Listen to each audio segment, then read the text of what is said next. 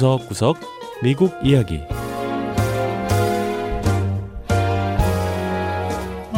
미국 곳곳의 다양한 모습과 진솔한 미국인의 이야기를 전해드리는 구석구석 미국 이야기 김현숙입니다.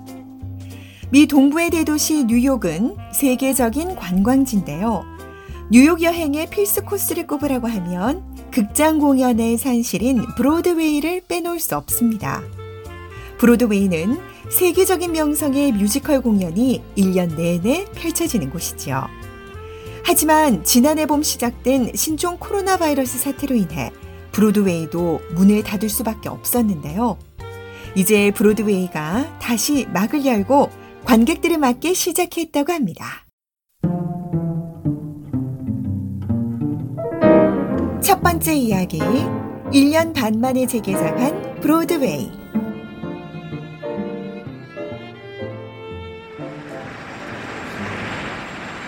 몇 달간 조용했던 뉴욕시의 중심 타임스퀘어가 다시 많은 관광객으로 북적이기 시작했습니다. 그리고 지난 18개월간 굳게 닫혀있던 브로드웨이 공연의 티켓 부스 TKTS도 다시 문을 열었습니다. It's good to know that the booth can open because um,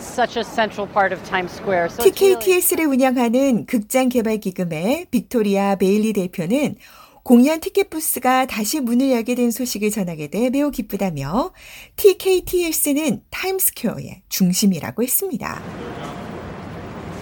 뉴욕시의 코로나 방역 조처 해제에 따라 9월 14일을 기해 브로드웨이 공연은 전면 재개됐습니다.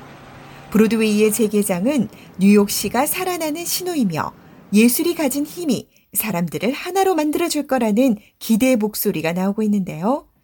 아직 코로나 팬데믹이 종식된 건 아니지만 브로드웨이 역사상 가장 긴 휴지기에서 벗어나고 있기 때문입니다. What's really exciting to me is the idea that people are getting back to work. 베일리 대표는 브로드웨이의 공연 재개로 관계자들이 다시 일터로 돌아오게 된 것이 가장 기쁘다고 했는데요. 극장 공연을 생업으로 삼고 있는 사람들에게 팬데믹은 너무나 잔인했다고 했습니다. 브로드웨이 재개장을 알리기 위해 브로드웨이의 공연 제작자 극장주 협회인 브로드웨이 리그는 짤막한 영상을 제작했는데요. 이름하여 여기는 브로드웨이입니다. This is Broadway.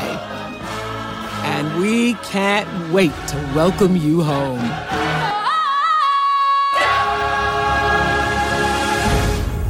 브로드웨이 99개 공연 장면을 짜집기 한 영상인데요.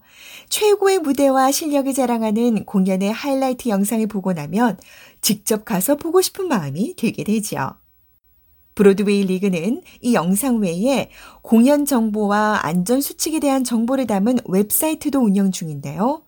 코로나 감염 확산을 방지하기 위해 관객들은 공연장에 들어오기 위해선 코로나 백신 접종을 증명해야 하고요. 마스크 착용은 필수입니다.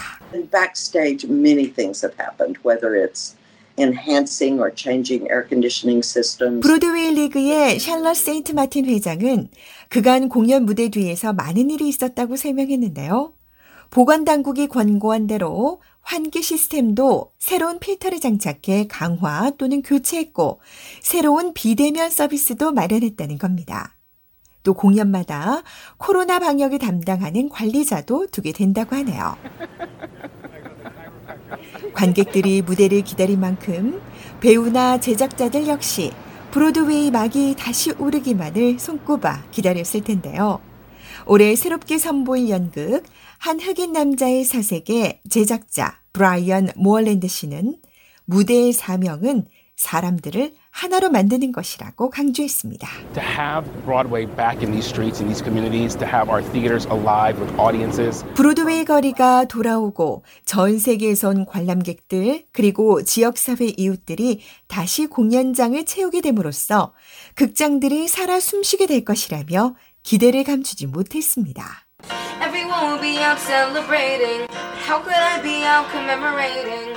이 태국 출신의 청소년 배우 루크 나팟군은 1년 넘게 원격 수업을 들으면서도 브로드웨이가 돌아올 거라는 희망을 잃지 않았다고 하는데요. Getting to see people and getting to sing with an instrument.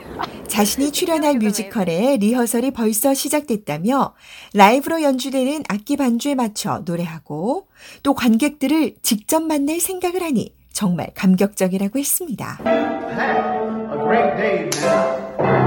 브로드웨이 관계자들은 코로나 팬데믹은 미국 사회에 트라우마, 이 정신적인 외상을 남겼다고 했는데요. 하지만 브로드웨이의 공연들이 이런 트라우마를 치유하는데 큰 몫을 하게 될 것으로 기대했습니다.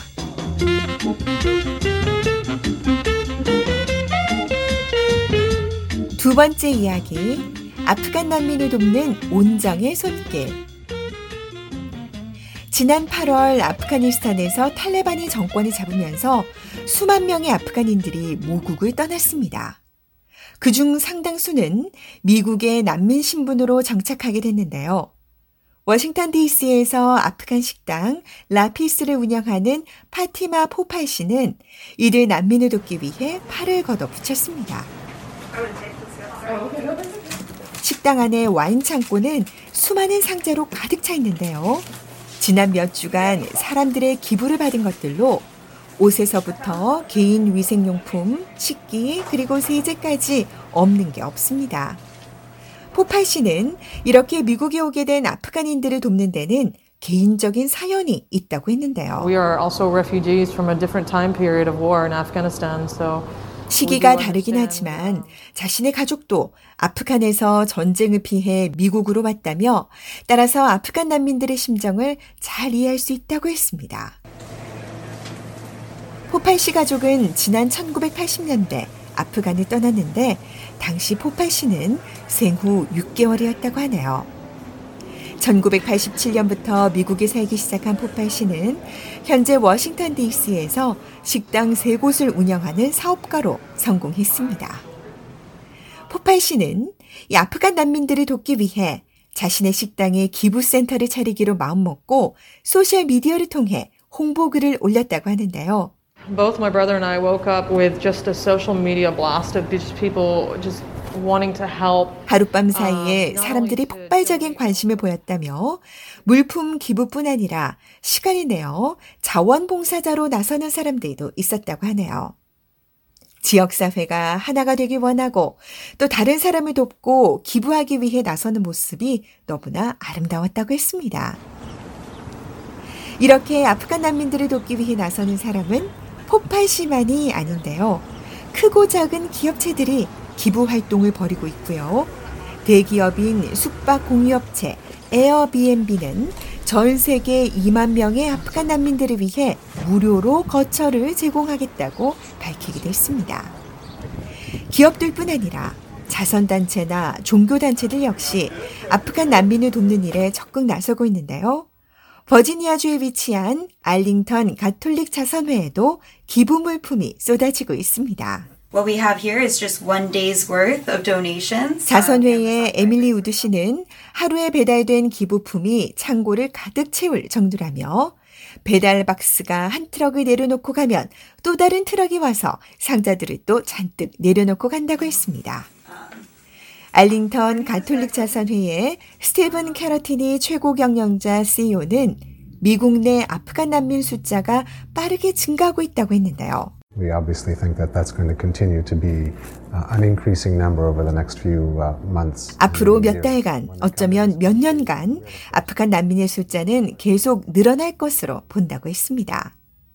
캐러티니 CEO는 가톨릭 자선회는 공항에서부터 난민들을 데려와 정착시키는 일을 하고 있기 때문에 난민들을 처음으로 접하는 사람이 바로 자신들이라고 했는데요.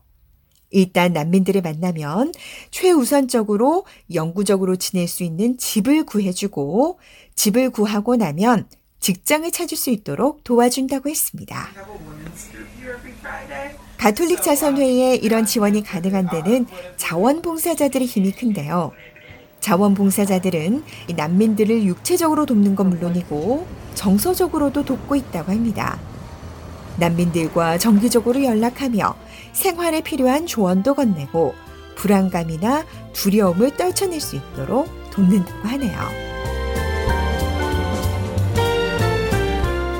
네, 구석구석 미국 이야기 다음 주에는 미국의 또 다른 곳에 숨어 있는 이야기와 함께 다시 찾아오겠습니다.